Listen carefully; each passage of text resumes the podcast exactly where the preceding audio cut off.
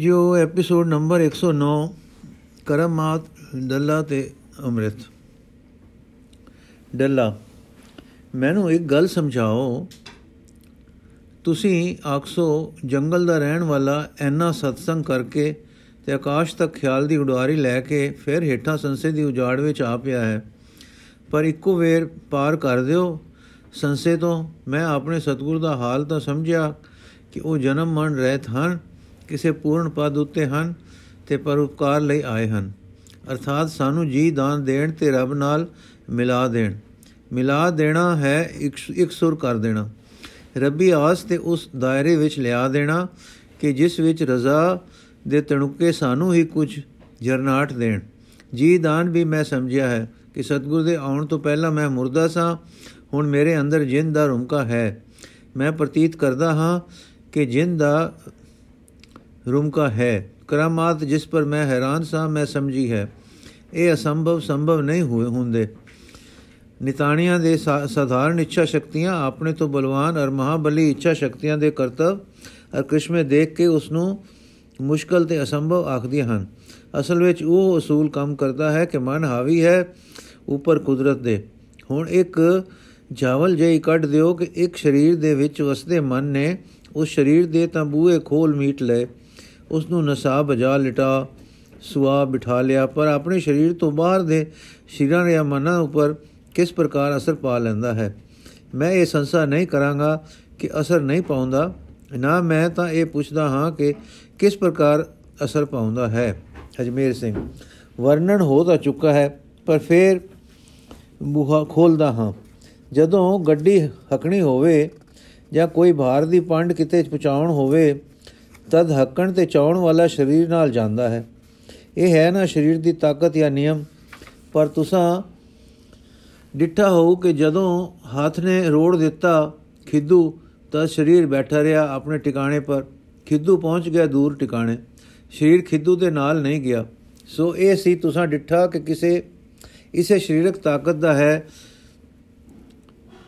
ਇਹ ਵੀ ਨਿਯਮ। ਬਲੇਵਾ ਨਾ ਕਰੋ, ਬੁਲੇਵਾ ਨਾ ਕਰੋ, ਨਾ ਪਵੇ। ਖਿੱਦੂ ਨੂੰ ਐਨੀ ਦੂਰ ਪਹੁੰਚਾਉਣਾ ਹੈ, ਖਿੱਦੂ ਨੂੰ ਜ਼ਰੂਰ ਪਹੁੰਚਾਉਣਾ ਹੈ, ਖਿੱਦੂ ਨੂੰ ਹੱਥ ਨਾਲ ਚੁੱਕ ਕੇ ਨਹੀਂ ਪਹੁੰਚਾਉਣਾ, ਬੈਠੇ ਬਿਠਾਏ ਪਹੁੰਚਾਉਣਾ ਹੈ, ਇਹ ਤਾਂ ਹੈ ਮਨ ਦੇ ਕੰਮ ਤੇ ਇੱਛਾ ਸ਼ਕਤੀ ਦੇ ਕਰਤੱਵ।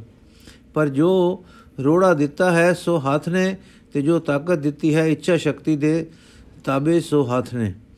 ਇਹ ਸਾਫ਼ ਸਮਝਦੇ ਹੈ ਸਮਝਦੇ ਹੋ ਨਾ? ਡੱਲਾ ਜੀ ਹਾਂ।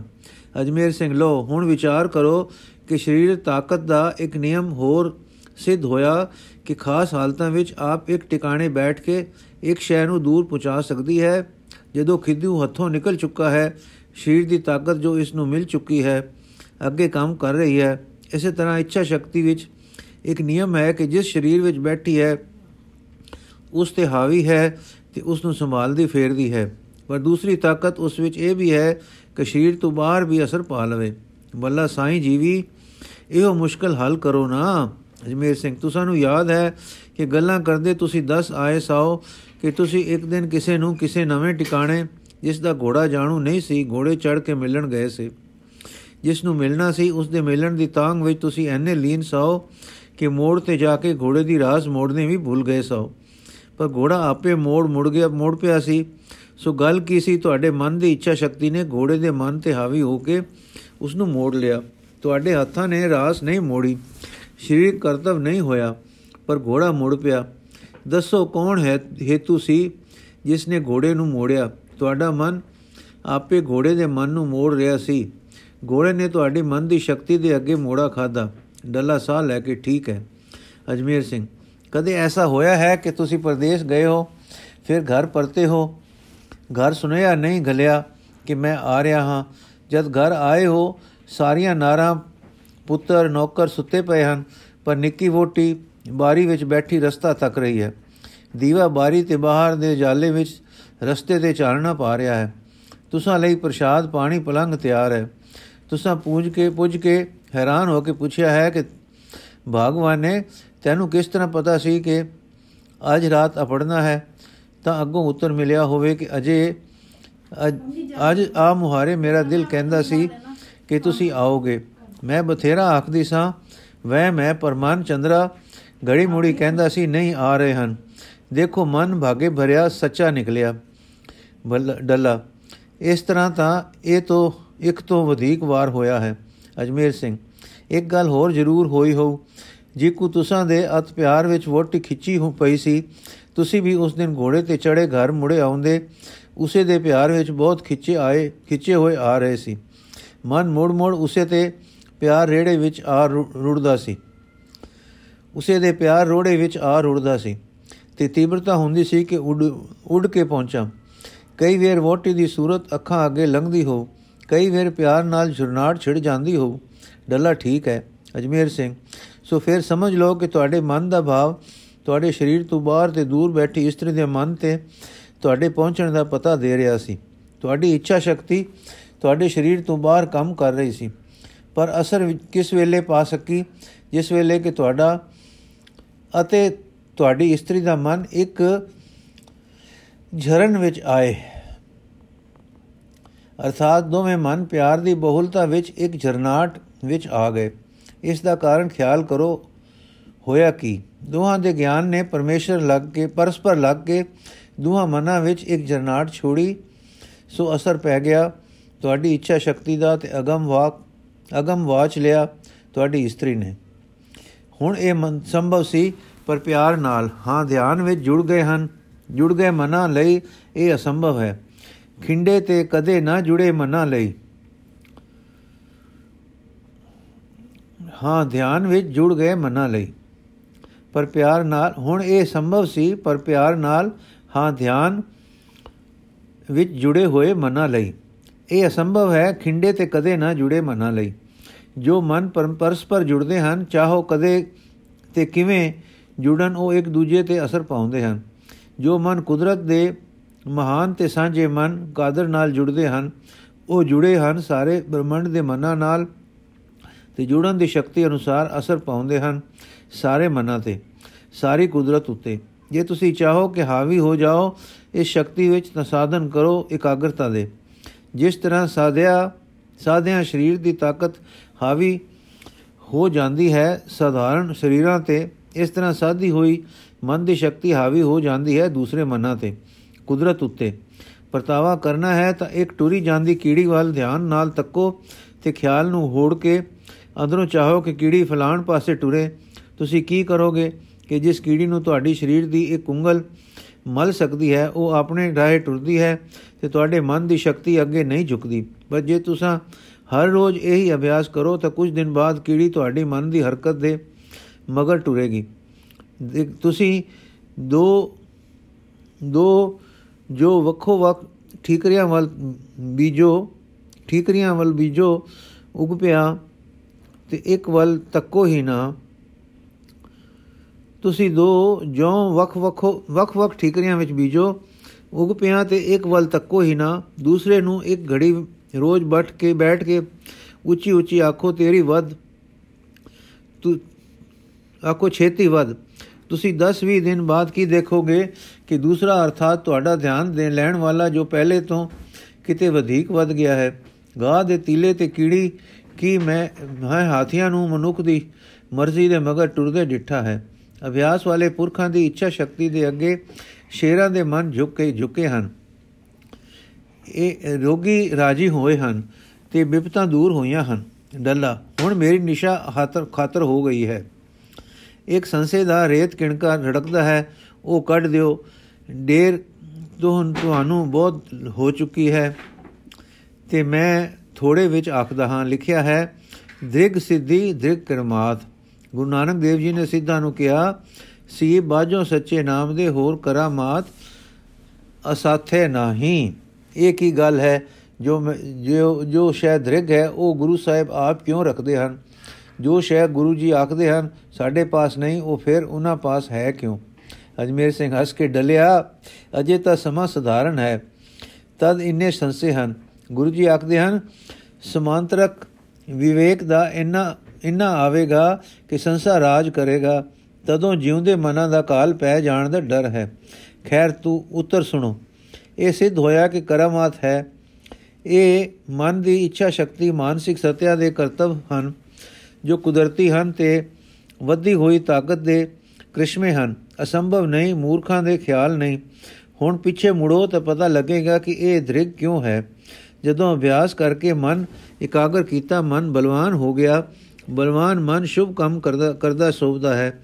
ਖੇਡਾਂ ਕਰਦਾ ਨਹੀਂ ਸ਼ੋਭਦਾ, ਕਿਉਂਕਿ ਵਧੇਕ ਬਲਵਾਨ ਹੋ ਕੇ ਮਨ ਸ਼ੁਭ ਕੰਮ ਕਰੇ ਤਾਂ ਜੋਗ ਹੈ, ਤਮਾਸ਼ੇ ਕਰੇ ਤਾਂ ਅਸ਼ੋਭਨੀਕ ਹੈ। ਫਿਰ ਮਨ ਵਿੱਚ ਤਾਕਤ ਹੈ, ਜਿਸ ਨਾਲ ਕਿ ਉਹ ਕੰਮ ਕਰਦਾ ਹੈ, ਪਰ ਮਨ ਵਿੱਚ ਰੁਚੀਆਂ ਹਨ।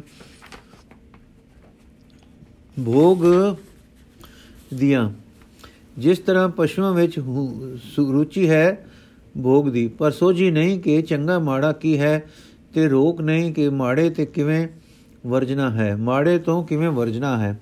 ਇਸ ਤਰ੍ਹਾਂ ਇਨਸਾਨ ਦੇ ਮਨ ਵਿੱਚ ਦ੍ਰੈ ਵਸਤਾ ਹਨ। ਪਹਿਲੀ, ਰੁਚੀ।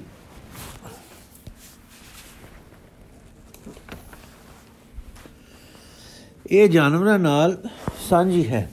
ਜਾਨਵਰ ਤੇ ਇਨਸਾਨ ਦੋਹਾਂ ਵਿੱਚ ਰੁਚੀ ਹੈ, ਇੱਕੋ ਜਿਹੀ। ਸੋਝੀ ਹੈ ਉਹ, ਸੋਝੀ ਹੈ ਇਹ ਸੋਝੀ ਕਿ ਇਹ ਰੁਚੀ ਚੰਗੀ ਹੈ ਕਿ ਮਾੜੀ, ਇਹ ਸੋਝੀ ਇਨਸਾਨ ਦੇ ਮਨ ਵਿੱਚ ਹੀ ਹੈ। ਨੰਬਰ 3 ਕਾਬੂ ਅਰਥਾਤ ਵਸੀਕਾਰ ਹੈ, ਉਸ ਰੁਚੀ ਨੂੰ ਜੋ ਮਾੜੀ ਹੈ ਰੋਕ ਲੈਣ ਦਾ ਤੇ ਭੋਗ ਤੱਕ ਅਪੜਨ ਤੋਂ ਬਚਾ ਲੈਣ ਦਾ। ਇਹ ਸ਼ੈ ਵੀ ਇਨਸਾਨ ਵਿੱਚ ਹੀ ਹੈ। ਸੋ ਆਦਮੀ ਪਾਸ ਰੁਚੀ ਹੈ, ਪਰ ਰੁਚੀ ਦੀ ਪਰਖ ਵਾਲੀ ਸੋਝੀ ਹੈ ਤੇ ਪਰਖ ਵਿੱਚ ਮਾੜੀ ਆਈ ਵੱਲੋਂ ਰੁਕਣ ਦਾ ਕਾਬੂ ਹੈ। ਇਹ ਤਰ੍ਹਾਂ ਦਾ ਸੰਗਮ ਕਿਉਂ ਹੈ? ਇਸ ਲਈ ਕਿ ਇਨਸਾਨ ਨੇ ਤਰੱਕੀ ਕਰਨੀ ਹੈ ਤੇ ਕੀਤੀ ਵੀ ਹੈ। ਮਨ ਦੀ ਮੰਜ਼ਲ ਜਿੱਥੇ ਅਪੜਨਾ ਹੈ, ਬੜੀ ਉੱਚੀ ਹੈ ਤੇ ਉਹ ਸਾਰੀ ਕੁਦਰਤ ਤੇ ਹਾਵੀ ਹੋ ਜਾਣਾ ਤੇ ਸਾਡੇ ਸਾਰੇ ਅਸਰਾਂ ਨੂੰ ਕਬੂਲ ਕਰਨ ਵਾਲੀ ਅਵਸਥਾ ਤੋਂ ਉੱਚਾ ਉੱਠਣਾ ਹੈ।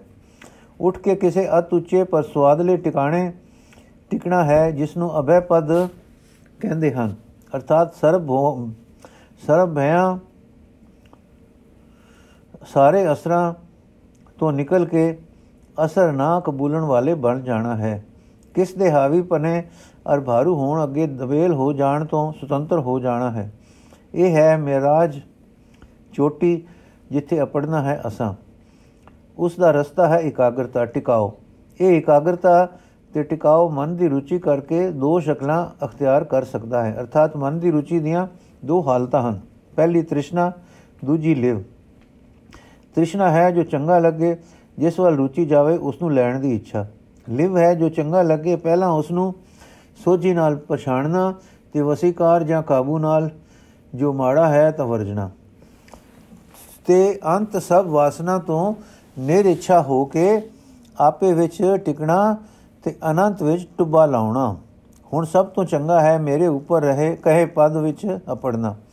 ਇਹ ਪਦ ਅੰਤ ਹੈ, ਫਲ ਹੈ, ਸਿੱਟਾ ਹੈ ਲਿਵ ਵਾਲੇ ਮਨ ਦੀ ਰੁਚੀ ਦਾ। ਇਹ ਤ੍ਰਿਸ਼ਨਾ ਵਾਲੇ ਮਨ ਦੀ ਰੁਚੀ ਦਾ ਸਿੱਟਾ ਨਹੀਂ ਹੈ। ਤ੍ਰਿਸ਼ਨਾ ਮਨ ਨੂੰ ਲੰਪਟ ਕਰਦੀ ਹੈ ਭੋਗਾਂ ਨਾਲ। ਲਿਵ ਭੋਗਾਂ ਤੇ ਤੋਂ ਸੁੱਤੇ ਵਿਰਾਗ ਕਰਾਉਂਦੀ ਹੈ ਤੇ ਉਹਨਾਂ ਤੋਂ ਉੱਚਾ ਲੈ ਜਾਂਦੀ ਹੈ। ਆਪੇ ਨੂੰ ਆਪੇ ਵਿੱਚ ਜੋੜ ਕੇ ਉੱਚਾ। ਸੋ ਤੁਸੀਂ ਸਮਝ ਲਿਆ ਹੋਊ ਕਿ ਇਕਾਗਰਤਾ ਦੇ ਸਾਧਨ ਸਭ ਤ੍ਰਿਸ਼ਨਾ ਤੋਂ ਉੱਚੇ ਹੋ ਕੇ ਪਰਮ ਪਦ ਤੇ ਅਪੜਨ ਲਈ ਕਰਦੇ ਹਨ। ਪਰ ਸੋਚੋ ਜਦ ਮਨ ਸਾਧਨ ਕਰਕੇ ਜੋੜਿਆ, ਅਰਥਾਤ ਇਕਾਗਰਤਾ ਕੀ, ਇਕਾਗਰ ਕੀਤਾ ਤੇ ਉਸ ਦੀ ਵੱਧ ਗਈ ਤਾਕਤ ਨੂੰ ਮਨ ਦੀ ਰੁਚੀ ਦੇ ਮਗਰ ਲਾ ਕੇ ਵਰਤਿਆ ਤ੍ਰਿਸ਼ਨਾ ਵਿੱਚ ਤਾਂ ਕੀ ਕੀਤਾ? ਪਸ਼ੂ ਬ੍ਰਿਤੀ ਨੂੰ ਰੁਖ ਤੇ ਬਲ ਵਧੇਰੇ ਦੇ ਦਿੱਤਾ। ਰੁਚੀ ਨੂੰ ਤਾਂ ਸੋਝੀ ਨਾਲ ਤੋਲਣਾ ਤੇ ਵਸੀਕਾਰ ਨਾਲ ਕਾਬੂ ਕਰਨਾ ਸੀ ਤੇ ਮਨ ਨੂੰ ਲਿਵ ਆਪੇ ਵਿੱਚ ਤੇ ਰੱਬ ਵਿੱਚ ਜੁੜਨ ਦਾ ਰੁਖ ਦੇਣਾ ਸੀ। ਅਸਾਂ ਮਨ ਨੂੰ ਜੋੜ ਕੇ ਵਰਤਿਆ, ਰੁਚੀ ਦੇ ਵਧੇਰੇ ਕਾਮਯਾਬ ਹੋਣ ਵੱਲ ਫਲ ਕੀ ਹੋ ਕਿ ਤ੍ਰਿਸ਼ਨਾ ਵਧੂ? ਇਹ ਅਸੀਂ ਸਿੱਧ ਕਰ ਆਏ ਹਾਂ ਕਿ ਤ੍ਰਿਸ਼ਨਾ ਖਿੰਡਾਉ ਹੈ, ਮੈਲ ਹੈ ਤੇ ਨੀਵੇਂ ਲੈ ਜਾਣ ਵਾਲੀ ਹੈ। ਸੋ ਮਨ ਇਕਾਗਰ ਕਰਕੇ ਤ੍ਰਿਸ਼ਨਾ ਦੇ ਕੰਮ ਵਿੱਚ ਲਾਉਣਾ, ਕੀਤੇ ਨੂੰ ਅਨਕੀਤਾ ਕਰਨਾ ਹੈ। ਮਿਹਨਤ ਕਰਕੇ ਪੱਥਰ ਨੂੰ ਪਹਾੜ ਤੇ ਪਹੁੰਚਾ ਕੇ ਮੋੜ ਹੇਠਾਂ ਡੇਗ ਦੇਣ ਦੀ ਕਰਨੀ ਹੈ। ਇਸ ਕਰਕੇ ਸਤਗੁਰ ਆਖਦੇ ਹਨ, ਦ੍ਰਿਗ ਸਿੱਧੀ, ਦ੍ਰਿਗ ਕ੍ਰਮਾਤ ਫਿਰ ਸਤਗੁਰ ਤੋਂ ਇਹ ਹੁੰਦਾ ਕਿਉਂ ਹੈ? ਇਸ ਲਈ ਕਿ ਉਹਨਾਂ ਦਾ ਮਨ ਇਕਾਗਰ ਹੈ, ਬਲਵਾਨ ਹੈ ਇਹ ਮਨ ਦਾ ਬਲ ਹੀ ਕਰਾਮਾਤ ਦੀ ਸ਼ਕਤੀ ਹੈ। ਉਹਨਾਂ ਦਾ ਮਨ ਵਾਹਿਗੁਰੂ ਨਾਲ ਇੱਕ ਸੁਰ ਹੈ। ਵਾਹਿਗੁਰੂ ਦਾ ਬਲ ਉਹਨਾਂ ਵਿੱਚ ਆਪਣੀ ਰੋਹ ਭੇਜਦਾ ਹੈ। ਉਹ ਉਹਨਾਂ ਵਿੱਚ ਕਰਾਮਾਤ ਦਾ ਸੁੱਤੇ ਨਿਵਾਸ ਹੈ। ਜਦ ਰੱਬ ਦੀ ਰਜ਼ਾ ਕੁਝ ਹੁੰਦੀ ਹੈ, ਭਾਵ ਇਹਾਂ ਇਹ ਕਿ ਕੁਦਰਤ ਦੇ ਸਾਂਝੇ ਵੰਡੇ ਸਾਂਝੇ ਵੱਡੇ ਮਹਾਨ ਮਨ ਕੁਦਰਤ ਦੇ ਕਾਦਰ ਦੇ ਮਨ ਵਿੱਚੋਂ ਕੋਈ ਸ਼ਕਤੀ ਪ੍ਰਕਾਸ਼ ਪਾਉਣਾ ਚਾਹੁੰਦੀ ਹੈ ਤਾਂ ਸਤਿਗੁਰ ਦਾ ਉਸ ਨਾਲ ਇੱਕ ਸਵਰ ਹੋਇਆ ਮਨ ਉਸ ਦੀ ਜਰਨਾਟ ਵਿੱਚ ਆਉਂਦਾ ਹੈ ਤੇ ਜੋ ਕ੍ਰਿਸ਼ਮਾ ਉਸ ਤੋਂ ਪੈਦਾ ਹੁੰਦਾ ਹੈ, ਉਹ ਰੱਬ ਦੇ ਹੁਕਮ ਦਾ ਪ੍ਰਕਾਸ਼ ਹੁੰਦਾ ਹੈ। ਜਿਸ ਦੋ, ਜਿਸ ਦੇ ਉਹ ਬਦਰੰਗ ਬਦਰਕੇ ਬਦਰਕੇ ਹਨ। ਉਹਨਾਂ ਦੇ ਉਹਨਾਂ ਦੇ ਮਨ ਦੀ ਰੁਚੀ ਉਸ ਕ੍ਰਿਸ਼ਮੇ ਦੇ ਹੋਣ ਦੀ ਜ਼ਿੰਮੇਵਾਰ ਨਹੀਂ। ਜੇ ਐਉਂ ਨਹੀਂ ਸਮਝੋ ਤਾਂ ਐਉਂ ਸਮਝ ਲਓ ਕਿ ਉਹਨਾਂ ਦਾ ਮਨ ਲਿਵ ਵਿੱਚ ਵਸਦਾ ਹੈ। ਉਹ ਆਪਣੀ ਸਧਾਰਨ ਤਾਕਤ ਨੂੰ ਜਾਂ ਵੱਧੀ ਹੋਈ ਤਾਕਤ ਨੂੰ ਤ੍ਰਿਸ਼ਨਾ ਤੇ ਕੰਮ ਵਿੱਚ ਨਹੀਂ ਵਰਤਦੇ ਹਨ। ਪਰ ਲਿਵਧਾਰੀ ਹੋਣ ਕਰਕੇ ਤਾਕਤ ਉਹਨਾਂ ਵਿੱਚ ਵਧੇਕ ਹੁੰਦੀ ਹੈ ਤੇ ਕਿਸੇ ਉੱਚੀ ਤਾਕਤ ਦੇ ਤਾਬੇ ਉਸ ਤੋਂ ਆਏ ਬਲ ਨਾਲ ਉਹ ਹਿਲਦੇ ਵੀ ਹਿਲਦੇ ਵੀ ਹਨ ਤੇ ਇਸ ਹਿਲਾਓ ਨੂੰ ਉਹ ਪਰਉਪਕਾਰ ਦੇ ਕੰਮਾਂ ਵਿੱਚ ਵਰਤਦੇ ਹਨ। ਸਭ ਤੋਂ ਉੱਚਾ ਪਰਉਪਕਾਰ ਜੀ ਦਾਨ ਹੈ। ਸੋ ਉਹ ਤਾਕਤ ਸਭ ਤੋਂ ਵੱਧ ਕੇ ਜੀ ਦਾਨ ਦੇਣ ਦੇ ਵਰਤਦੇ ਹਨ। ਤਦੇ ਆਖਦੇ ਹਨ ਕਿ ਬਾਝੋਂ ਸੱਚੇ ਨਾਮ ਦੇ, ਹੋਰ ਕਰਾਮਾਤ ਅਸਾਥੇ ਨਹੀਂ। ਕਿਉਂਕਿ ਉਹ ਲਿਵ ਵਾਲੇ ਹਨ।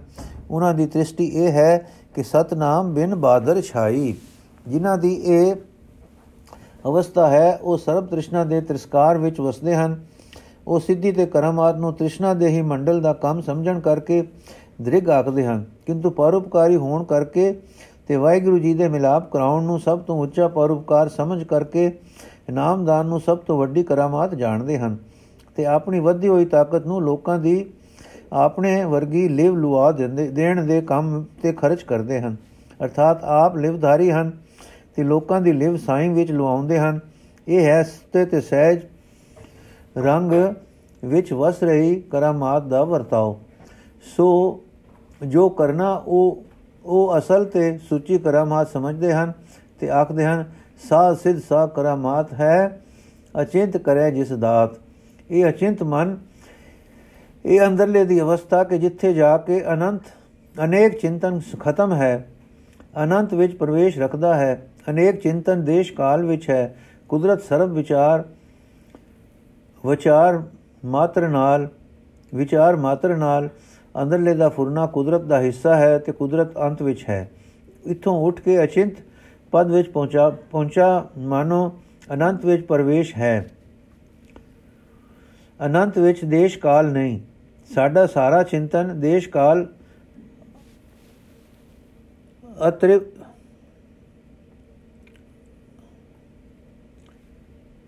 ਅਤ੍ਰਿਪਤ ਨਹੀਂ ਅਤ੍ਰਿਪਤ ਹੋ ਨਹੀਂ ਸਕਦਾ ਸੋ ਜਿੱਥੇ ਅਨੇਕ ਚਿੰਤਨ ਲੰਘ ਕੇ ਅਚਿੰਤ ਪਦ ਦੀ ਮੇਰ ਹੋ ਗਈ ਹੈ ਉੱਥੇ ਅਨੰਤ ਵਿੱਚ ਪ੍ਰਵੇਸ਼ ਹੈ ਇਹ ਹੈ ਲਿਵ ਪਰਸਪਦ ਪਰਸਪਦ ਇਹ ਪਰ ਖਰਚ ਕਰਦੇ ਹਨ।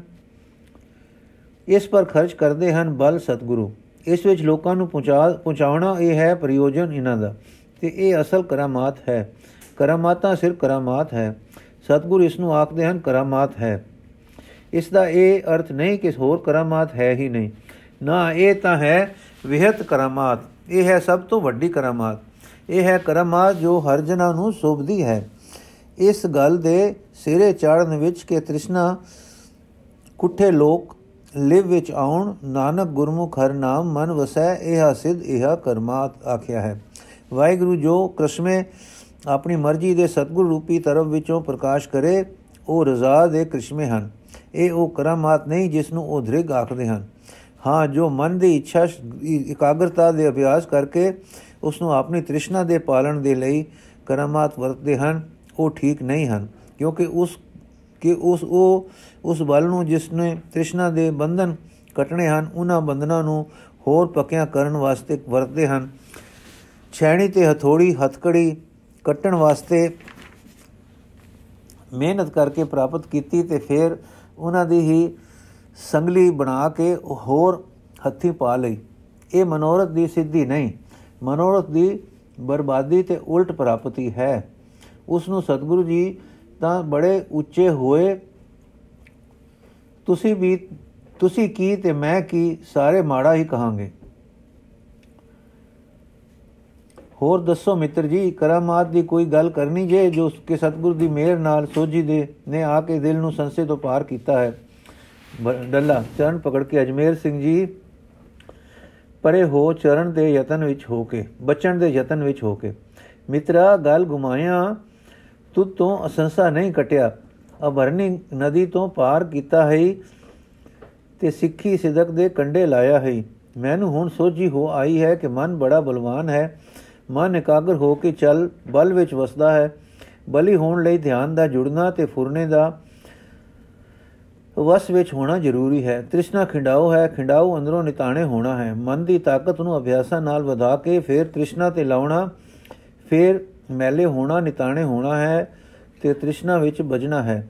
ਸੋ ਮਨ ਨੂੰ ਇਕਾਗਰ ਕਰਨਾ ਤੇ ਤ੍ਰਿਸ਼ਨਾ ਵਾਲੀ ਰੁਚੀ ਨੂੰ ਤੋੜ ਕੇ ਮਨ ਨੂੰ ਲਿਵ ਵਿੱਚ ਲਾਉਣਾ ਤੇ ਲਿਵ ਲੱਗ ਜਾਵੇ ਤੇ ਲਿਵ ਲੁਆਉਣ ਦੇ ਕੰਮ ਵਿੱਚ ਕੰਮ ਕਰ ਲੈਣੇ ਤੇ ਆਪੇ ਤੇ ਨਾ ਟੁੱਟਣਾ। ਆਪੋ ਤੋਂ ਨਾ, ਆਪੋ ਤੋਂ, ਆਪੇ ਤੋਂ ਨਾ ਤੋਂ ਨਾ ਟੁੱਟਣਾ। ਇਹ ਕਰਾਮਾਤ ਅਸਲ ਕਰਾਮਾਤ ਹੈ, ਪਰ ਨਾਲ ਹੀ ਮੈਨੂੰ ਇਹ ਸੋਝੀ ਵੀ ਆਈ ਹੈ ਕਿ ਮਨ ਸਰੀਰ ਵਾਂਗੂ ਇੱਕ ਤਾਕਤ ਹੈ। ਮਨ ਬਲਵਾਨ ਹੋ ਕੇ ਆਪਣੇ ਖਿਆਲ ਨਾਲ ਆਪਣਾ ਤੇ ਦੂਸਰੇ ਦਾ ਭਲਾ ਕਰ ਸਕਦਾ ਹੈ। ਪਰ ਜੋ ਕਰੇ, ਤਾਂ ਰਜ਼ਾ ਵਿੱਚ ਤੇ ਇਸ ਵਿਤ ਸਮ ਵਿਚਾਰ ਕੇ ਕਰੇ। ਅਜਮੇਰ ਸਿੰਘ, ਹਾਂ, ਠੀਕ ਹੈ। ਦੇਖੋ, ਹੁਕਮ ਹੈ, ਜੇ ਕੋ ਆਪਣੀ ਓਟ ਸਮਾਰੈ, ਜੈਸਾ ਵਿਤ ਹੋ, ਤੈਸਾ ਹੋਇ ਵਰਤੈ, ਆਪਣਾ ਬਲ ਨਹੀਂ ਹਾਰੇ। ਅਰਥਾਤ ਜੋ ਮਨ ਦੀ ਸ਼ਕਤੀ ਨੂੰ ਵਿਤ ਤੋਂ ਵੱਧ ਕੇ ਵਰਤੇਗਾ ਉਸ ਦਾ ਮਾਨਸਿਕ ਬਲ ਟੁੱਟੇਗਾ। ਜਿਵੇਂ ਵਿਤੋਂ ਵੱਧ ਸਰੀਰਕ ਜੋਰ ਲਾਇਆ, ਸਰੀਰ ਥਕਦਾ ਹੈ, ਟੁੱਟਦਾ ਹੈ। ਤਿਵੇਂ ਮਾਨਸਿਕ ਬਲ ਵਿਤੋਂ ਵੱਧ ਕੇ ਲਾਇਆ, ਮਨ ਦਾ ਬਲ ਹਾਰਦਾ ਹੈ। ਇੱਕ ਹੋਰ ਗੱਲ ਚੇਤੇ ਰੱਖਣੀ। ਵਾਹਿਗੁਰੂ ਦੇ ਦਰ ਦਰਸ਼ਨ ਦੇ ਪ੍ਰੇਮੀ ਮਨ ਨੂੰ ਨਿਰਾ ਇਕਾਗਰ ਨਹੀਂ ਕਰਦੇ, ਪਰ ਨਿਰਮਲ ਵੀ ਕਰਦੇ ਹਨ। ਨਿਰਮਲ ਤੇ ਇਕਾਗਰ ਮਨ ਫਿਰ ਆਤਮ ਰਸ ਜਾਂ ਆਤਮ ਆਨੰਦ ਵਿੱਚ ਖਿੜਦੇ ਹਨ ਖਿੜਦੇ ਹਨ। ਉਹ ਵਾ ਵਾ ਦੋ ਦੇ ਭਾਵ ਵਿੱਚ ਸਦਾ ਆਨੰਦ ਖੇੜੇ ਰਸ ਸਵਾਦ ਵਿੱਚ ਵਸਦੇ ਹਨ। ਉਹ ਬੱਜੇ ਮਨ ਜਾਂ ਭਾਰੇ ਮਨ ਨਹੀਂ ਰਹਿੰਦੇ। ਦੱਲਾ ਠੀਕ ਹੈ, ਸ਼੍ਰੀ ਜੀ, ਮੈਨੂੰ ਤਾਂ ਹੁਣ ਸੁਝਦਾ ਹੈ ਕਿ ਸਾਰੇ ਕਰਾਮਾਤ ਹੀ ਹੋ ਰਹੀ ਹੈ। ਹਕੀਮ ਦੀ ਦਵਾ ਉਹ ਅਸਰ ਨਹੀਂ ਕਰਦੀ, ਜਿੰਨੀ ਕਿ ਉਸ ਦੇ ਆਉਣ ਤੇ ਧੀਰਜ ਦੇਣ ਨਾਲ ਆਪਣੀ ਤਾਕਤ, ਫੜ ਗਏ ਮਨ ਦੀ ਤਾਕਤ ਕਰਦੀ ਹੈ। ਸਾਰੇ ਸੇਵਕ ਰੋਗੀ ਦੇ ਕੋਲ ਹੁੰਦੇ ਹਨ। ਹਕੀਮ ਆਉਂਦੇ ਸਾਰ ਪੂੜੀ ਨਹੀਂ ਪਾ ਦਿੰਦੇ। ਪਰ ਉਸ ਦਾ ਦਰਸ਼ਨ ਰੋਗੀ ਨੂੰ ਧੀਰਜ ਦਿੰਦਾ ਹੈ, ਜੋ ਚਿਹਰੇ ਨੂੰ ਤਕੜੇ ਕਰਦਾ ਹੈ। ਉਸ ਦੇ ਦਰਸ਼ਨ ਤੋਂ ਸਾਡੇ ਖਿਆਲ ਵਿੱਚ ਬਲ ਭਰਦਾ ਹੈ।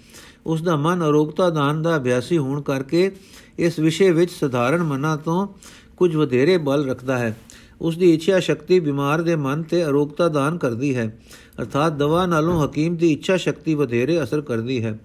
ਜੋ ਹਕੀਮ ਆਪਣੀ ਇੱਛਾ ਸ਼ਕਤੀ ਨਾਲ ਬਿਮਾਰ ਦੇ ਮਨ ਉੱਤੇ ਅਸਰ ਨਹੀਂ ਪਾ ਸਕਦਾ, ਜਿਸ ਅਸਰ ਦਾ ਸਬੂਤ ਬਿਮਾਰ ਦਾ ਭਰੋਸਾ ਵੱਜ ਜਾਣਾ ਹੈ ਉਸ ਦੀ ਦਵਾ ਕਈ ਵੇਰ ਨਾ ਕਾਮਯਾਬ ਰਹਿੰਦੀ ਹੈ। ਮਾਂ ਮਾਂ ਲੋਰੀ ਦਿੰਦੀ ਹੈ ਉਸ ਦੇ ਮਨ ਦੀ ਮੁਰਾਦ ਬੱਚੇ ਦੇ ਮਨ ਨੂੰ ਨੀਂਦ ਵੱਲ ਲੈ ਜਾਂਦੀ ਹੈ। ਮਾਂ ਦੇ ਪਿਆਰ ਨਾਲ ਪਕਾਏ ਭੋਜਨ ਵਿੱਚ ਮਾਂ ਦੀ ਪਿਆਰ ਦੀ ਇੱਛਾ ਸ਼ਕਤੀ ਕੋਈ ਬੇਮਲੂਮ ਰਸ ਭਰ ਦਿੰਦੀ ਹੈ। ਸਾਡੇ ਸੱਜੇ ਖੱਬੇ ਆਲੇ ਦੁਆਲੇ ਇਸ ਦੇ ਕ੍ਰਿਸ਼ਮੇ ਦਿਨ ਰਾਤ ਹੋ ਰਹੇ ਹਨ। ਕਰਾਮਾਤ ਹੀ ਕਰਾਮਾਤ ਹੈ, ਪਰ ਸਾਡੇ ਨੈਣ ਬੰਦ ਹਨ। ਧਿਆਨ ਤ੍ਰਿਸ਼ਨਾ ਵਿੱਚ ਖਿੰਡ ਦੇ, ਖਿੰਡ ਕੇ ਪਰੇਸ਼ਾਨ ਹੋ ਰਿਹਾ ਹੈ। ਅਜਮੇਰ ਸਿੰਘ, ਹੁਣ ਇੱਕ ਲਾਲੀ ਲਾਲ ਲਾਲ ਹੋ ਗਿਆ। ਅੱਖਾਂ ਸ਼ਰੂਰ ਵਿੱਚ ਆ ਗਈਆਂ। ਸਰੀਰ ਵਿੱਚ ਇੱਕ ਲਹਿਰਾਓ ਦਿਸਿਆ। ਅੰਦਰ ਇੱਕ ਰਸ ਭਰ ਗਿਆ। ਬੜੀ ਮਸਤ, ਪਰ ਗੰਭੀਰ ਆਵਾਜ਼ ਹੋ ਗਈ। ਲਹਿਰਾਉਂਦਾ ਲਹਿਰਾਉਂਦਾ ਰੱਤਾ ਕੋ ਉਠਿਆ ਤੇ ਬੋਲਿਆ ਸਭ ਕਰਮਾਤ ਹੈ, ਸੂਰਜ ਦਾ ਜਲਵਾ ਕਰਮਾਤ ਹੈ ਚੰ드ਰਮਾ ਦਾ ਜਮਾਲ ਕਰਮਾਤ ਹੈ, ਬਿਜਲੀ ਦਾ ਤੇਜ ਕਰਮਾਤ ਹੈ, ਬੱਦਲ ਦੀ ਕੜਕ ਕਰਮਾਤ ਹੈ। 6-7 ਇੰਚ ਲੰਬੀ ਤੇ 4 ਇੰਚ ਚੌੜੀ ਉੱਚੀ ਇਸ ਖੋਪਰੀ ਸਿਰ ਦੇ ਹੱਥ ਲਾ ਕੇ, ਵਿੱਚ ਸੈਂਕੜੇ ਗਜ ਲੰਮੀਆਂ ਉੱਚੀਆਂ ਚੌੜੀਆਂ ਕਿਤਾਬਾਂ ਵਿੱਚ ਲਿਖੇ ਭਾਵਾਂ ਦਾ ਸਮਾਜ ਆਣਾ ਕਰਾਮਾਤ ਹੈ। ਲੱਖ ਆਦਮੀ ਨੂੰ ਮਿਲ ਕੇ ਲੱਖ ਦੇ ਅੱਡੋ ਅੱਡ ਫ਼ਰਕ ਨੂੰ ਬਿਨਾਂ ਸ਼ਰਤ ਲੱਖ ਜਾਣਾ ਤੇ ਮਿਲਿਆ ਤੇ ਹਰ ਇੱਕ ਨੂੰ ਸਿਆਣ ਜਾਣਾ ਕਰਾਮਾਤ ਹੈ।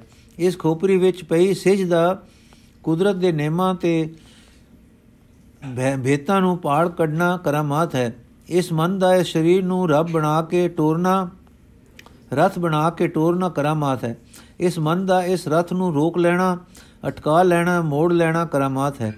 ਕੀ ਨਹੀਂ ਕਰਨਾ ਠੀਕ, ਕੀ ਕਰਨਾ ਠੀਕ ਹੈ, ਇਹ ਫੁਰ ਪੈਣਾ ਕਰਾਮਾਤ ਹੈ। ਉਸ ਕਰਨੋਂ ਰੁਕ ਜਾਣਾ ਕਰਾਮਾਤ ਹੈ। ਜਲ ਕਰਾਮਾਤ ਹੈ, ਬਲ ਥਲ ਕਰਾਮਾਤ ਹੈ। ਅੰਬਰ ਵਿੱਚ, ਵਿਥ ਵਿੱਚ ਧਰਤੀ ਸੂਰਜ ਚੰਦ ਨਛਤਰਾਂ ਦੇ ਉੱਡਦੇ ਜਾਣਾ ਕਰਾਮਾਤ ਹੈ। ਦੇਸ਼ ਵਿੱਚ ਆਕਾਸ਼ ਕਰਾਮਾਤ ਹੈ। ਇਸ ਵਿੱਚ ਬਿਨਾ ਆਸਰੇ ਵਸਣਾ ਕਰਾਮਾਤ ਹੈ। ਇਸ ਦਾ ਬਿਨਾ ਥੰਮਾ ਬਿਨਾ ਆਸਰੇ ਸਾਰੇ ਪਸਰਨ ਪਸਰਨਾ ਕਰਾਮਾਤ ਹੈ। ਤੂੰ ਕਰਾਮਾਤ ਹੈ, ਮੈਂ ਕਰਾਮਾਤ ਹਾਂ। ਕਰਾਮਾਤ ਅਸ਼ਰਜ ਹੈ। ਅਸ਼ਰਜ ਅਦਭੁਤ ਹੈ, ਅਦਭੁਤ ਵਿਸਮਾਦ ਹੈ ਮਾਇਰੀ ਪੇਖ ਰਹੀ ਵਿਸਮਾਦ। ਹਾਂ, ਸਭ ਤੋਂ ਵੱਡਾ ਵਿਸਮਾਦ ਸਤਿਗੁਰੂ ਜੀ, ਸਤਿਗੁਰ ਕਲਗੀਆਂ ਵਾਲਾ ਹੈ। ਵਿਸਮਾਦ ਹੈ ਕਿ ਉਹ ਇਨਸਾਨ ਹੈ, ਵਿਸਮਾਦ ਹੈ, ਉਸ ਵਿੱਚ ਰੱਬੀ ਜਲਵਾ ਹੈ। ਵਿਸਮਾਦ ਹੈ ਕਿ ਉਹ ਭਗਵੰਤ ਰੂਪ ਹੈ। ਵਿਸਮਾਦ ਹੈ ਕਿ ਵਿਸਮਾਦ ਕਰਦਾ ਹੈ ਤੇ ਵਿਸਮਾਦ ਵਿੱਚ ਲੈ ਜਾਂਦਾ ਹੈ। ਪਿਓ ਦਾਦੇ ਵਿਸਮਾਦ ਵਿੱਚ ਲੈ ਜਾਂਦਾ ਹੈ। ਪੋ ਉਹ ਡੋਲਿਆ ਉਸ ਵਿਸਮਾਦਾਂ ਦੀ ਸ਼ਰਨ, ਤੈਨੂੰ ਲੈ ਜਾਵੇ ਵਿਸਮਾਦ ਵਿੱਚ, ਤੂੰ ਚੜ ਜਾਵੇਂ ਆਨੰਦ ਨੂੰ, ਉੱਥੇ ਸਾਥੋਂ ਕੀ ਪੁੱਛਦਾ ਹੈ? ਓਏ ਪੋ ਸ਼ਰਨ ਤੋਂ, ਸ਼ਰਨ ਤੇ ਲੈ ਵਿਸਮਾਦ ਦਾ ਡੋਬਾ।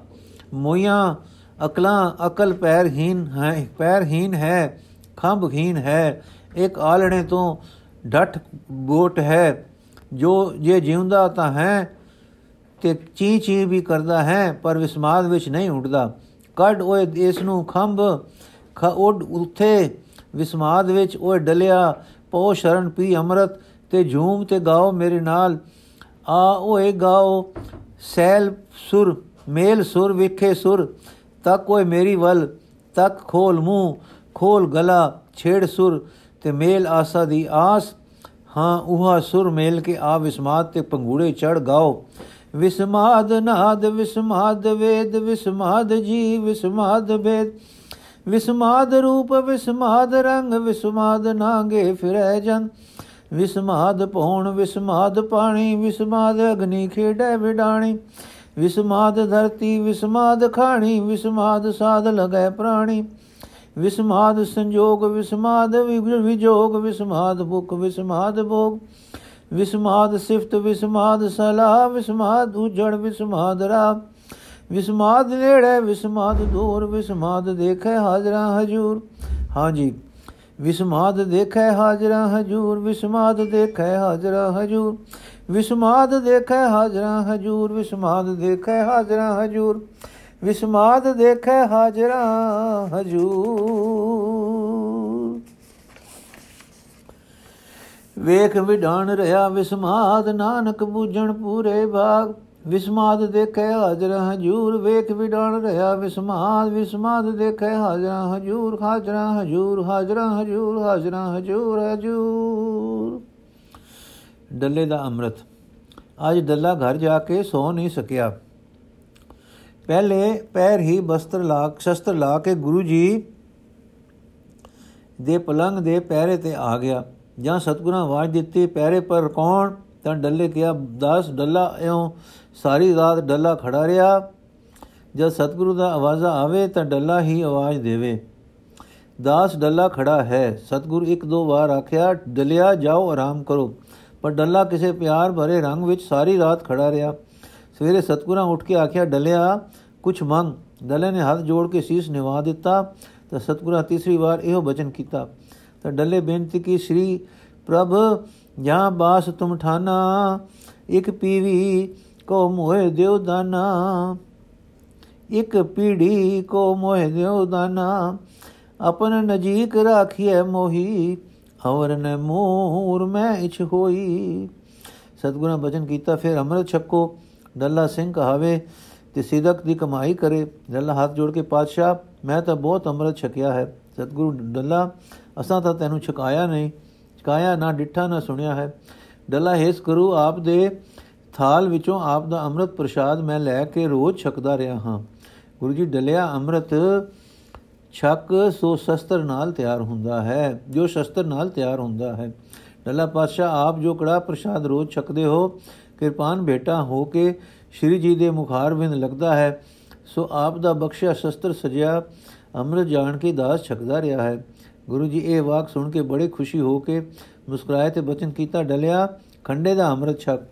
ਜੋ ਅੰਮ੍ਰਿਤ ਖੰਡੇ ਕੋ ਲੈ ਹੈ, ਗੁਰ ਕੋ ਸੋ, ਗੁਰ ਕੇ ਸੋ ਜਹਾਜ ਚੜ ਜੈ ਹੈ ਡੱਲੇ ਨੇ ਨੈਣ ਭਰ ਕੀ ਸ਼ੀਸ਼ ਨਿਵਾਇਆ ਤੇ ਬਿਗਸ ਕੇ ਆਖਿਆ, ਸਤ ਬਚਨ ਪਾਤਸ਼ਾਹ ਜੀਓ, ਅਗਲੇ ਦਿਨ ਸੋ ਸੋ ਹੋਰ ਸਜਣਾ ਸਮੇਤ ਡੱਲੇ ਨੇ ਅੰਮ੍ਰਿਤ ਛਕਿਆ ਤੇ ਡੱਲਾ ਸਿੰਘ ਬਣ ਗਿਆ। ਇਸ ਵਾਰਤਾ ਤੋਂ ਖਾਲਸੇ ਵਿੱਚ ਅੰਮ੍ਰਿਤ ਦੇ ਨਾਲ ਖੰਡੇ ਦਾ ਅੰਮ੍ਰਿਤ ਜੋ ਪਹਿਲਾਂ ਵੀ ਸੀ ਹੁਣ ਵਿਸ਼ੇਸ਼ ਪ੍ਰਸਿੱਧ ਹੋਇਆ। ਅਰ ਬੋਲ ਚਾਲ ਵਿੱਚ ਆਮ ਹੋ ਗਿਆ। ਜਦੋਂ ਡੱਲਾ ਅੰਮ੍ਰਿਤ ਛਕ ਕੇ ਹਜੂਰੀ ਵਿੱਚ ਹਾਜ਼ਰ ਹੋਇਆ ਤਾਂ ਸਤਗੁਰਾਂ ਸਿਰੋਪਾਉ ਬਖਸ਼ਿਆ। ਜਿਸ ਵਿੱਚ ਇੱਕ ਵੱਡੀ ਖੜਕ, ਇੱਕ ਢਾਲ ਤੇ ਇੱਕ ਜੋੜੀ ਜੜਾਓ ਕੜਿਆਂ ਦੀ ਸੀ ਅਤੇ ਆਪਣੇ ਬਸਤਰ। ਰਾਮਾ ਤਿਲੋਕਾ ਤੇ ਚਮਕੌਰ। ਇੱਕ ਦਿਨ ਸੱਚੇ ਪਾਤਸ਼ਾਹ ਦਮਦਮੇ ਬੈਠੇ ਜੋਤ ਜਗਾ ਰਹੇ ਸਨ ਕਿ ਰਾਮਾ ਤੇ ਤਿਲੋਕਾ ਦੋਵੇਂ ਭਰਾ ਰਸਦ ਪਾਣੀ ਦੇ ਗੱਡੇ ਲਦਵਾ ਕੇ ਲੈ ਆਏ। ਚਰਨਾਂ ਤੇ ਮੱਥਾ ਟੇਕ ਕੇ ਬੈਠ ਗਏ। ਸਤਗੁਰਾਂ ਬੜੇ ਪਿਆਰ ਨਾਲ ਬਿਠਾਇਆ ਤੇ ਆਦਰ ਦਿੱਤਾ। ਪਾਸੋਂ ਇੱਕ ਸਿੰਘ ਨੇ ਆਖਿਆ, ਸੱਚੇ ਪਾਤਸ਼ਾਹ, ਚਮਕੌਰ ਦੇ ਸ਼ਹੀਦਾਂ ਦਾ ਦਾ ਇਹਨਾਂ ਪਿਆਰਿਆਂ ਨੇ ਕੀਤਾ ਸੁਣਿਆ ਹੈ। ਇਹਨਾਂ ਦੇ ਮੂੰਹ ਪ੍ਰਸੰਗ ਸੁਣਿਆ ਲੋੜੀਏ। ਰਾਮਾ ਸਿੰਘ, ਸੱਚੇ ਪਾਤਸ਼ਾਹ, ਅਸੀਂ ਸਰਹੰਦ ਟੱਕੇ ਤਾਰਨ ਗਏ ਹੋਏ ਸਾਂ ਕਿ ਉੱਥੇ ਅਸਾਂ ਚਮਕੌਰ ਦੇ ਸਾਕੇ ਦੀ ਗੱਲ ਸੁਣੀ। ਹੋਰ ਸੇਵਾ ਦਾ ਵੇਲਾ ਤਾਂ ਲੰਘ ਚੁੱਕਾ ਸੀ। ਆਪ ਦੇ ਕਿਸੇ ਦਿਸ਼ਾ ਸਹੀ ਸਲਾਮਤ ਚਲੇ ਜਾਣ ਦੀ ਖਬਰ ਕਰਨੀ ਪੈਂਦੀ ਸੀ। ਪਰ ਇਹ ਪਤਾ ਨਹੀਂ ਸੀ ਕਿ ਸੀ ਜੋ ਕਿੱਧਰ ਗਏ ਹਨ ਸਾਨੂੰ ਉਸ ਵੇਲੇ ਆਪਣੇ ਸਤਗੁਰਾਂ ਦੀ ਕਰਨੀ ਉੱਤੇ ਸੇਵਾ ਦਾ ਚਾਹੋ ਆਇਆ। ਸੋ ਚਮਕੌਰ ਵੱਲ ਕੂਚ ਕੀਤਾ। ਰਸਤੇ ਵਿੱਚ ਕੱਪੜੇ ਅੱਧੇ ਰਾਣੇ ਕਰ ਲਏ। ਮਿੱਟੀ ਮਲ ਲਈ। ਸਿਰ ਨੰਗਾ ਕਰਕੇ ਸੁਆ ਮੱਲੀ ਤੇ ਬੋਲਿਆਂ ਦਾ ਰੂਪ ਬਣਾ ਲਿਆ। ਇਸ ਤਰ੍ਹਾਂ ਸੁਦਾਈਆਂ ਹਾਰ ਮਿੱਟੀ ਛਾਣਦੇ ਅਪੜ ਗਏ। ਤੁਰਕ ਸੈਨਾ ਕੂਚ ਕਰ ਗਈ ਸੀ। ਕਰ ਗਈ ਤੇ ਕਰ ਰਹੀ ਸੀ। ਥੋੜੀ ਸੈਨਾ ਅਜੇ ਸੀ, ਅਸਾਂ ਜਾ ਕੇ ਆਪਣੇ ਪਿਆਰੇ ਸਿੰਘਾਂ ਦੇ ਛਾਨਣੀ ਸਰੀਰ ਅੱਗੇ ਅੰਗ ਕੱਟੇ ਲਹੂ ਨਾਲ ਧਰਤੀ ਰਤੀ ਹੋਈ ਵੇਖੀ। ਇੱਕ ਪਾਸੇ ਕੁਝ ਲੋਥਾਂ ਦੇ ਢੇਰ 부ਝਾਏ ਗਏ, ਬਾਲਣ ਵਿੱਚ ਇਕੱਠੇ ਵੀ ਕੀਤੇ ਪਏ ਸੇ। ਇੱਕ ਮਾਈ ਦਾ ਅਗ ਨਾਲ ਅਧ ਸੜਿਆ ਸਰੀਰ ਵੀ ਪਿਆ ਸੀ। ਮਾਨੋ ਇਸ ਮਾਈ ਨੇ ਸੰਸਕਾਰ ਦਾ ਯਤਨ ਕੀਤਾ ਹੈ, ਪਰ ਸਿਰੇ ਨਹੀਂ ਚੜ ਸਕਿਆ ਤੇ ਆਪ ਦੀ ਆਪ ਵੀ ਸ਼ਹੀਦ ਹੋਈ ਹੈ। ਅਸਾਂ ਸੁਦਾਈਆਂ ਵਹਾਰ, ਘੁੰਮਦੇ ਲੱਕੜਾਂ ਦੇ ਮੋੜੇ ਵੀ ਇਕੱਠੇ ਕੀਤੇ। ਪਰ ਖਿਲਰੇਵੇਂ ਸੱਟੇ ਤੇ ਲੋਥਾਂ ਦੀ ਬਾਲ ਪਛਾਣ ਵੀ ਕੀਤੀ। ਤੁਰਕਾਂ ਵਿੱਚ ਵੀ ਅਸੀਂ ਮੰਗਦੇ ਪਿੰਡੇ ਬਾਵਰਾਪਨ ਦਿਖਾਉਂਦੇ ਰਹੇ ਫਿਰੇ ਤਾਂ ਸਾਨੂੰ ਪਤਾ ਲੱਗਾ ਕਿ ਸਾਰੇ ਦਿਨ, ਸਾਕੇ ਵਾਲੇ ਦਿਨ ਵੀ, ਸਗਵੀ ਰਾਤ ਵੀ ਇੱਕ ਮਾਈ ਨੇ ਸਿੰਘਾਂ ਦੇ ਸੰਸਕਾਰ ਦਾ ਯਤਨ ਕੀਤਾ ਹੋਇਆ ਸੀ। ਪਰ ਤੁਰਕ ਸੈਨਾ ਨੇ ਉਸ ਨੂੰ ਵੀ ਅੱਗ ਦੀ ਭੇਟ ਕੀਤਾ ਤਾਂ ਅੰਗੀਠਾ ਵੀ ਠੰਡਾ ਕਰ ਦਿੱਤਾ। ਅਗਲੇ ਦਿਨ ਤੁਰਕ ਲੋਥਾਂ ਦੀ ਭਾਲ ਕਰ ਹਟੇ, ਆਪਣੇ ਮੁਰਦਿਆਂ ਨੂੰ ਚਾ ਕੇ ਲੈ ਗਏ ਤੇ ਸਾਡੇ ਵੀਰਾਂ ਦੇ ਸ਼ਸਤਰ ਆਦ ਲੈ ਗਏ। ਆਪ ਵੱਲੋਂ ਉਹਨਾਂ ਨੂੰ ਤਸੱਲੀ ਹੋ ਚੁੱਕੀ ਸੀ ਕਿ ਸਹੀ ਸਲਾਮਤ ਨਿਕਲ ਗਏ ਹਨ। ਅਸਾਂ ਹੁਣ ਬੜੀ ਕਠਨਤਾ ਨਾਲ ਸਾਹਿਬਜ਼ਾਦਿਆਂ ਦੇ ਸਰੀਰ ਲੱਭੇ। ਉਹਨਾਂ ਦਾ ਅੰਗ ਅੰਗ ਤੀਰਾਂ, ਤਲਵਾਰਾਂ ਨਾਲ ਵਿਧਾ ਪਿਆ ਸੀ। ਪਹਿਲਾਂ ਇੱਕ ਥਾਂ ਅੰਗੀਠਾ ਸਜਾ ਕੇ ਅਸਾਂ ਉਹਨਾਂ ਨੂੰ ਦਾ ਦਿੱਤਾ। ਕੁਝ ਦੇਰ ਮਗਰੋਂ ਤੁਰਕ ਅਹੀਦੇ ਆਏ ਸਾਨੂੰ ਨੱਚਦਿਆਂ ਤੇ ਬੋਲਿਆਂ ਵਾਂਗੂ ਗਾਉਂਦਿਆਂ ਖੇ ਉਡਾਉਂਦਿਆਂ ਤੇ ਅਗ ਨਾਲ ਖੇਡਦਿਆਂ ਦੇਖ ਕੇ ਉਹ ਤਸੱਲੀ ਪਾ ਕੇ ਚਲੇ ਗਏ ਕਿ ਇਹ ਸ਼ੁਦਾਈ ਹਨ। ਬਾਕੀ ਲੋਥਾਂ ਅਜੇ ਉੰਜ ਹੀ ਪਈਆਂ ਸਨ। ਉਹਨਾਂ ਨੂੰ ਵਧੇਰੇ ਤਸੱਲੀ ਹੋ ਗਈ ਕਿ ਇਹ ਸ਼ੁਦਾਈ ਹਨ। ਜੋ ਕਦੀ ਸਿੱਖ ਹੁੰਦੇ, ਤਾਂ ਸਾਰੀਆਂ ਲੋਥਾਂ ਸਾੜਦੇ। ਨਾਲੇ ਹੁਣ ਉਹਨਾਂ ਨੂੰ ਪ੍ਰੋਜਨ ਵੀ ਕੋਈ ਨਹੀਂ ਰਹਿ ਗਿਆ ਸੀ। ਫਿਰ ਅੱਧੀ ਰਾਤ ਨੂੰ ਅਸਾਂ ਦੂਸਰੇ ਥਾਂ ਸਾਰੇ ਸਿੰਘਾਂ ਦੇ ਸਰੀਰ ਤੇ ਕੱਟੇ ਵੱਡੇ ਅੱਗ ਇਕੱਠੇ ਕਰਕੇ ਮੁੰਡੇ ਮੋਂਡੇ ਮੁੰਡ ਮੁੰਡ ਲਕਣਾ ਕੱਕ ਕਾਨੇ, ਪਰਾਲੀ, ਜੋ ਲੱਭਾ ਪਾ ਕੇ ਅੱਗ ਦੇ ਦਿੱਤੀ। ਹੁਣ ਸਾਰੀ ਰਾਤ, ਹੁਣ ਸਾਰੀ ਬਾਕੀ ਰਾਤ ਵਿੱਚ ਅੰਗੀਠਾ ਬਲਦਾ ਰਿਹਾ, ਪਰ ਕੋਈ ਨਹੀਂ ਆਇਆ। ਅਗਲਾ ਦਿਨ ਅਸੀਂ ਸਾਰਿਆਂ ਨੂੰ ਉਸੇ ਤਰ੍ਹਾਂ ਨੇੜੇ ਤੇੜੇ ਬਿਤਾਇਆ। ਸਾਨੂੰ ਕਈ ਵੇਰ, ਕਈ ਫੇਰ ਕਦੀ ਕਿੱਥੇ ਕਦੀ ਕਿੱਥੇ ਤੁਰਕ ਸਿਪਾਹੀਆਂ ਡਿੱਠਾ, ਪਰ ਸਾਡੀ ਕਿਰਪਾ, ਸਾਡੀ ਕਿਰਿਆ ਪੱਕੇ ਸੁਦਾਈਆਂ ਦੀ ਤੱਕ ਕੇ ਉਹਨਾਂ ਨੂੰ ਭਰਮ ਨਹੀਂ ਪਿਆ। ਰਾਤ ਅਸਾਂ ਉੱਥੇ ਹੀ ਕੱਟੀ, ਅੰਗੀਠੇ ਠੰਡੇ ਪੈ ਗਏ। ਤਦ ਅਸਾਂ ਚਾਟੀਆਂ ਲੈ ਕੇ ਉਹਨਾਂ ਦੇ ਅੰਦਰ ਤੇ ਬਾਹਰ ਕੋਲਿਆਂ ਨਾਲ ਪਤਾ ਆਦਕ ਨਿਸ਼ਾਨ ਲਿਖ ਕੇ ਮੂੰਹ ਤੇ ਚਪੜੀਆਂ ਦੇ ਕੇ ਉੱਥੇ ਬੰਨ ਕੇ ਦੋਹਾਂ ਅੰਗੀਠੀਆਂ ਪਾਸ ਟੋਏ ਪੁੱਟ ਕੇ ਪੁੱਠੀਆਂ ਰੱਖ ਕੇ ਦਬ ਦਿੱਤੀਆਂ, ਜੋ ਠੰਡ, ਠੰਡੇ ਠੰਡੀਰ ਹੋਏ ਤੇ ਨਿਸ਼ਾਨ ਆ ਕੇ ਪੱਕੇ ਕਰ ਦੇਾਂਗੇ ਜੋ ਐਡੇ ਭਾਰੀ ਸੂਰਬਤਾ ਦੇ ਸੂਰਬੀਰਤਾ ਦੇ ਸਾਕੇ ਦੇ ਪੱਕੇ ਨਿਸ਼ਾਨ ਲੋਪ ਨਾ ਹੋ ਜਾਣ। ਫਿਰ ਅਸੀਂ ਉੱਥੋਂ ਲੁੱਕ ਕੇ ਟੁਰ ਆਏ। ਸਤਗੁਰੂ ਜੀ ਦੇ ਗੰਭੀਰ ਨੈਣ ਅਸਮਾਨਾਂ ਵੱਲ ਉੱਠੇ, ਫਿਰ ਮੇਰ ਨਾਲ ਭਰ ਕੇ ਦੋਹਾਂ ਭਰਾਵਾਂ ਵੱਲ ਤੱਕੇ, ਫਿਰ ਪਿਆਰ ਗੁਲ ਖੋਲੇ ਪਿਆਰਿਓ ਕੁਝ ਮੰਗ ਲਓ ਕੁਝ ਮੰਗ ਲਓ। ਰਾਮਾ ਪਾਤਸ਼ਾਹ, ਇਸ ਦੇਸ਼ ਵਿੱਚ ਮਾਨਾ ਭੁੱਲਣਾ ਦਾ ਜ਼ੋਰ ਹੈ। ਸਾਡੀ ਕੁਝ ਵਟਿੰਦੀ ਨਹੀਂ ਹੈ।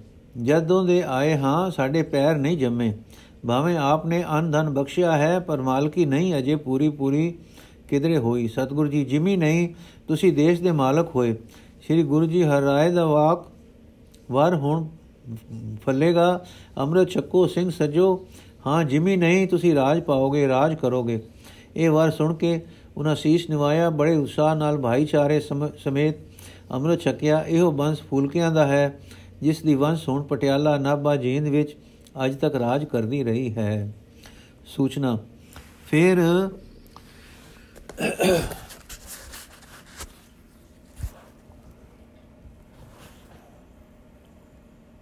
ਬੰਗੇ ਹਰੀ ਕੇ ਹਰੀਏ, ਹਰੀ ਬੰਗੇ ਹਰੀਏ ਜੱਟ ਸ਼ਰਨ ਆਏ।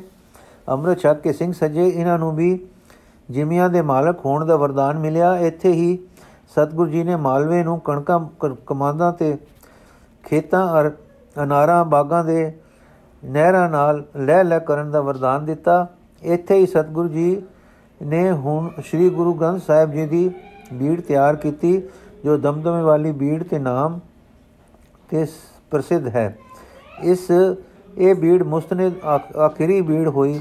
ਆਖਦੇ ਹਨ ਕਿ ਖਾਲਸੇ ਦੇ ਦਲਾਂ ਵਿੱਚ ਇਸ ਦਾ ਹੀ ਅਸਵਾਰਾ ਵਰਦਾ ਸੀ ਚੜਦਾ ਸੀ, ਜੋ ਵੱਡੇ ਗਲੂਗਾਰੇ ਤੱਕ ਦਲਾਂ ਦੇ ਅੰਗ ਸੰਗ ਸੇ।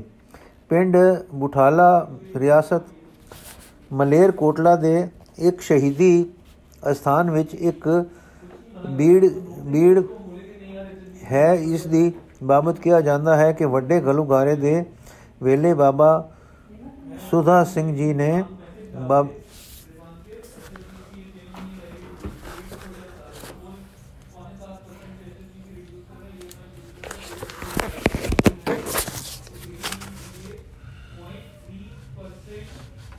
ਜਥੇ ਨੇ ਇਹ ਭੀੜ ਇਸ ਟਿਕਾਣੇ ਟਿਕਾਈ ਸੀ। ਵਿਸ਼ੇਸ਼ ਲਈ ਦੇਖੋ ਅਖਬਾਰ ਖਾਲਸਾ ਸਮਾਚਾਰ 18 ਮਈ 1933 ਦੀ ਜਲਦ। ਇਹ ਭੀੜ ਇਸ ਟਿਕਾਣੇ। ਇਹ ਰਵਾਇਤ ਹੈ ਕਿ ਬਾਬਾ ਦੀਪ ਸਿੰਘ ਜੀ ਨੇ ਚਾਰ ਉਤਾਰੇ ਦਮਦਮੇ ਵਾਲੀ ਭੀੜ ਦੇ ਹੋਰ ਕਰਾਏ ਸੀ। ਇਹਨਾਂ ਤੋਂ ਹੀ ਹੋਰ ਉਤਾਰੇ ਹੋਏ ਤੇ ਛਾਪੇ ਵਿੱਚ ਹੋਏ। ਮੁਸਤਨਦ ਭੀੜ ਪ੍ਰਵਿਰਤ ਹੋਈ। ਹੁਣ ਵੱਡੇ ਵੱਡੇ ਨਾਮੀ ਬਖਸ਼ਿਸ਼ਾਂ ਵਾਲੇ ਤੇ ਸੰਤਾਂ ਦੇ ਵਹੀਰ ਆਉਣ ਲੱਗ ਪਏ ਸਨ। ਅਨੇਕ ਵਾਰਤਾਂ ਵਰਤੀਆਂ, ਪਰ ਗੁਰੂ ਜੀ ਆਪਣੇ ਕਿਸੇ ਆਸ਼ੇ ਵਿੱਚ ਦੱਖਣ ਜਾਣ ਨੂੰ ਤਿਆਰ ਸੇ। ਸਭ ਦੇ ਹੁੰਦਿਆਂ, ਸਭ ਦੇ ਹੋੜਦਿਆਂ ਆਪ ਆਪਣੇ ਦਾਈਏ ਵਿੱਚ ਪੱਕੇ ਟੁਰ ਪਏ। ਵੱਡੇ ਵੱਡੇ ਮਲਵਈ ਸਰਦਾਰ ਡਲ ਸਿੰਘ ਵਰਗੇ ਤੇ ਬਖਸ਼ਾਂ ਵਾਲੇ ਰਾਮਾ ਸਿੰਘ ਵਰਗੇ ਨਾਲ ਨਾ ਗਏ। ਸਤਗੁਰਾਂ ਨੇ ਪਰਿਵਾਰ ਨੂੰ ਦਿੱਲੀ ਟੋਰਿਆ ਤੇ ਆਪ ਦਮਦਮੇ ਤੋਂ ਕਤਕ 1763 ਬਿਕਰਮੀ ਨੂੰ ਦੱਖਣ ਵੱਲ ਟੁਰੇ। ਰਸਤੇ ਵਿੱਚ ਕਈ ਹਾਲ ਵਰਤੇ। ਪਹਿਲਾ ਡੇਰਾ ਕੇਵਲ ਪਿੰਡ ਕੀਤਾ। ਰਾਤ ਉੱਥੇ ਰਹੇ। ਅਗਲੀ ਡਲਕ ਜੋਰੜ ਵਿੱਚ ਪਹੁੰਚੇ। ਦੁਪਹਿਰਾ ਕਟਿਆ ਤੇ ਰਾਤ ਝੰਡੇ ਪਿੰਡ ਜਾ ਰਹੇ। ਦਿਨ ਚੜਨ ਤੋਂ ਪਹਿਲੇ ਕੂਚ ਕਰਕੇ ਸਰਸੇ ਜਾ ਵਿਰਾਜੇ ਉੱਥੇ ਵਰਤਿਆ ਇੱਕ ਦੀਨਾ ਬੰਦੂ ਤੋਂ ਬੰਦੀ ਛੋੜ। ਬਿਰਧ ਦਾ ਕੋਤਕ ਅਗਲੇ ਪ੍ਰਸੰਗ ਵਿੱਚ ਹੈ, ਜੋ ਅਸੀਂ ਕੱਲ ਪੜਾਂਗੇ ਜੀ। ਵਾਹਿਗੁਰੂ ਜੀ ਕਾ ਖਾਲਸਾ, ਵਾਹਿਗੁਰੂ ਜੀ ਕੀ ਫਤਿਹ।